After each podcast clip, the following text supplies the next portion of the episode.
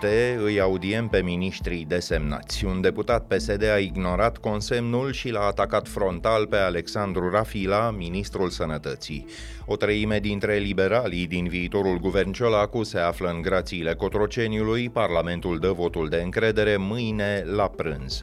Procurorul Daniel Horodnicianu e cercetat disciplinar pentru că a amenințat doi polițiști și fostul director al Unifarm, condamnat inițial în primul mare dosar al achizițiilor din pandemie, a scăpat de aproape toate acuzațiile. E miercuri, 14 iunie, ascultați știrile zilei de la Recorder.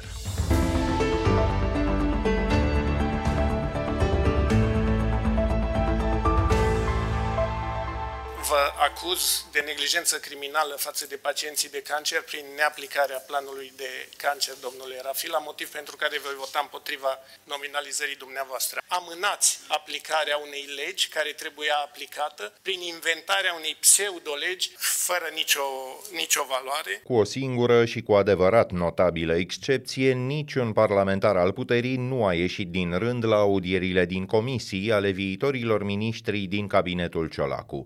Patriciu Achimaș Cadariu, deputat PSD și medic-oncolog, a criticat vehement menținerea lui Alexandru Rafila în funcția de ministru al sănătății. Acesta refuză în continuare să aplice o lege votată de Parlament și a amenințat cu tribunalul de către bolnavi. Alexandru Rafila a răspuns imperturbabil că va schimba din mers planul național anticancer care trebuia să intre în vigoare la mijlocul anului. Pacienții sunt discriminați. Nu există două categorii de pacienți cu cancer pacienți de categoria 1 și pacienți de categoria 2. Finanțarea acestui program nu respectă legea finanțelor publice și legea bugetului de stat a României. Altminteri, după cum spuneam, cu toată viteza înainte, noul guvern va avea 18 ministere, dispar sportul și turismul. PSD și PNL și-au împărțit în mod egal portofoliile, UDMR a rămas pe afară, iar votul de încredere din Parlament e programat mâine la prânz. Uniunea Maghiarilor se va pronunța împotrivă. Președintele formațiunii, Kelemen Hunor. Veți vota împotrivă? Împotriva guvernului Ciolacu. Nu vom vota guvernul, cum să votăm? Dacă PSD menține în cabinet vechea garnitură, liberalii au făcut câteva schimbări semnificative, fără să aducă însă în prim plan liderii cu greutate ai partidului. Influența președintelui rămâne evidentă, se arată într-o analiză Deutsche Welle România. Claus Iohannis a rezervat o treime a locurilor PNL din guvern pentru preferații săi. În cabinet rămâne de asemenea într-o poziție foarte influentă un om care recunoaște că îi datorează cariera politică actualului director al SRI, Eduard Helvich. Cu detalii, Ani Sandu. Cătălin Predoiu, susținut constant de Cotroceni, schimbă portofoliul justiției cu cel al internelor, în locul lui Lucian Bode, și e și vicepremier. Urmărit de un scandal de plagiat, lui Bode i s-a reproșat și prestația din dosarul Schengen. Eventual aderarea României la spațiul european de liberă circulație rămâne în suspensie. Rămâne în guvern și Ligia Deca, fostă consiliera președintelui. Promotoarea legilor educației nășite la Cotroceni, doamna Deca s-a confruntat de curând cu o grevă generală de trei săptămâni în școli. Tot de la administrația prezidențială vine și noua ministră de externe. Luminița Odobescu l-a consiliat în trecut pe Victor Ponta și a ocupat o poziție de secretar de stat în mandatul lui Titus Corlețean. Alina Gorghiu, o altă favorită a președintelui, primește portofoliul justiției. Influența baronilor PNL din Transilvania se vede în numirea la Ministerul Dezvoltării, adesea folosit drept pușculiță politică, a lui Adrian Veștea, președinte al Consiliului Județean Brașov. Sebastian Burduja preia energia. Tatăl său, fost vicepreședinte al Bancorexia, acum membru membru în conducerea al Roslatina. Firma deținută de un oligarh rus tocmai ce a anunțat că va construi o centrală electrică în colaborare cu o companie controlată de minister, Complexul Energetic Oltenia. Marcel Boloș, în fine, lasă la Ministerul Investițiilor Europene un PNRR mult întârziat și face rocada cu Adrian Câciu la finanțe, acolo unde bugetul întocmit de Câciu a dat de necaz încă din primele luni ale anului. Deficitul se apropie acum de nivelul la 30 de miliarde de lei. Marcel Boloș i-a mulțumit public lui Edward Helvig, director directorul SRI pentru că l-a ajutat acum mai bine de un deceniu să devină secretar de stat la Ministerul Dezvoltării.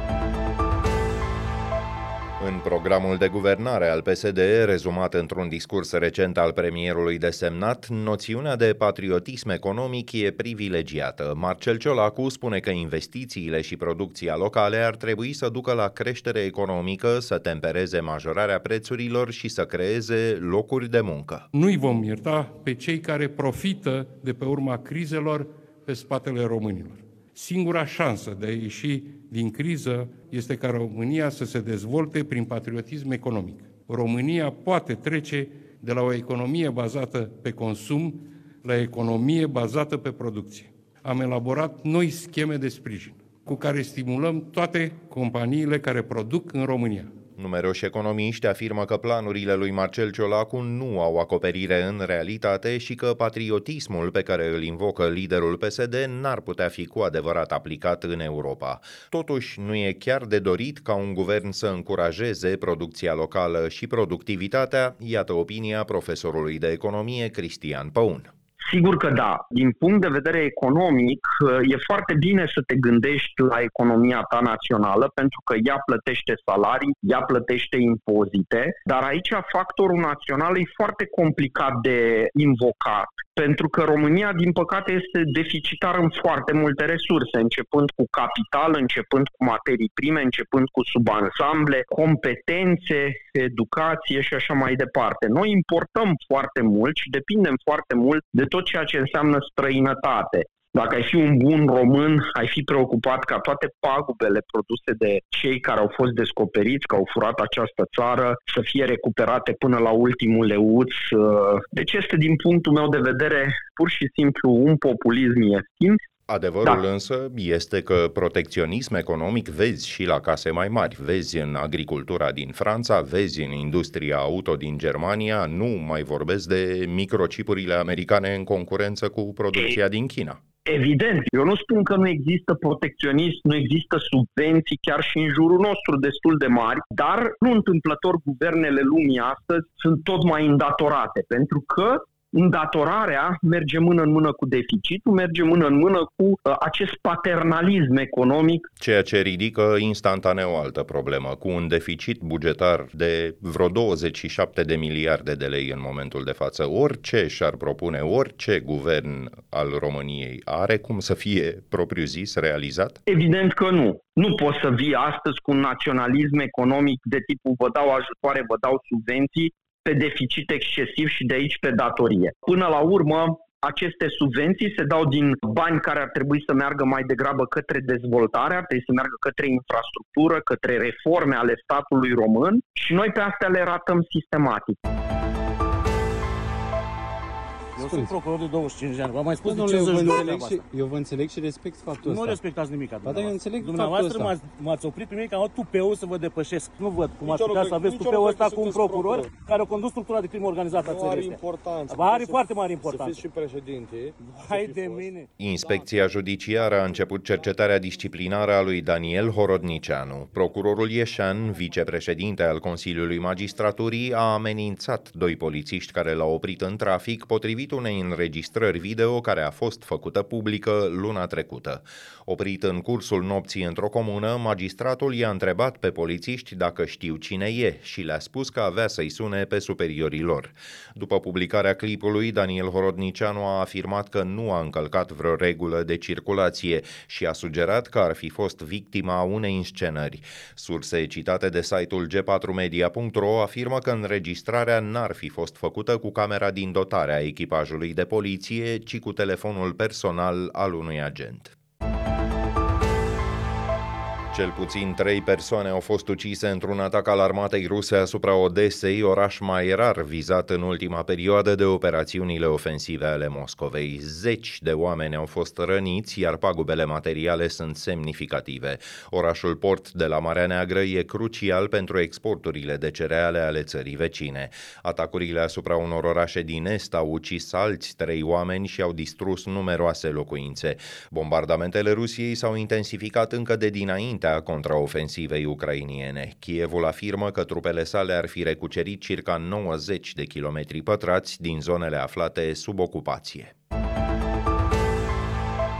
The Espionage Act has been used to go after traitors and spies. It has nothing to do with a former president legally keeping his own documents. În mod cu totul previzibil, Donald Trump a pledat nevinovat pentru toate capetele de acuzare la adresa sa din dosarul documentelor clasificate. Fostul președinte al Statelor Unite e urmărit penal de justiția federală pentru neglijența cu care a gestionat secrete de stat după ce plecase de la Casa Albă. Republicanul de 76 de ani e acuzat că a pus în pericol securitatea națională. A păstrat documente confidențiale, inclusiv planuri militare și informații despre arme arme nucleare în toalete și în depozite din clubul său de lux din Florida. Printre capetele de acuzare se numără obstrucționarea justiției și sperjurul. Nice birthday. Wonderful birthday. În fața suporterilor care i-au cântat la mulți ani cu o zi înainte să împlinească 76, Trump a denunțat din nou, fără vreo urmă de dovadă, o presupusă înscenare menită să le elimine din cursa prezidențială de la anul.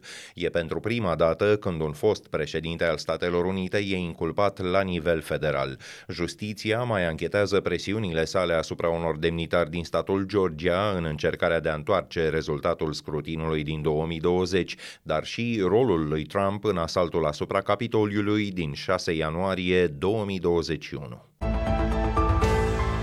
la rubrica Fast Forward alte știri care ne-au atras atenția pe parcursul zilei. Din dosarul Unifarm n-a mai rămas aproape nimic. Curtea de apel București l-a scăpat de mai multe acuzații pe Adrian Ionel, fost director al companiei de stat în primul mare dosar al achizițiilor din pandemie. Instanța a stabilit că infracțiunile de abuz în serviciu, luare de mită și complicitate la trafic de influență nu există, iar în cazul folosirii funcției pentru favorizarea unor persoane a intervenit prescripția prescripția. Inițial, Adrian Ionel primise o pedeapsă de peste 6 ani și jumătate pentru o mită de 760.000 de euro ca să atribuie un contract. Fostul director Unifarm a rămas cu o condamnare de un an pentru instigare la fals intelectual, însă executarea pedepsei e amânată timp de 2 ani.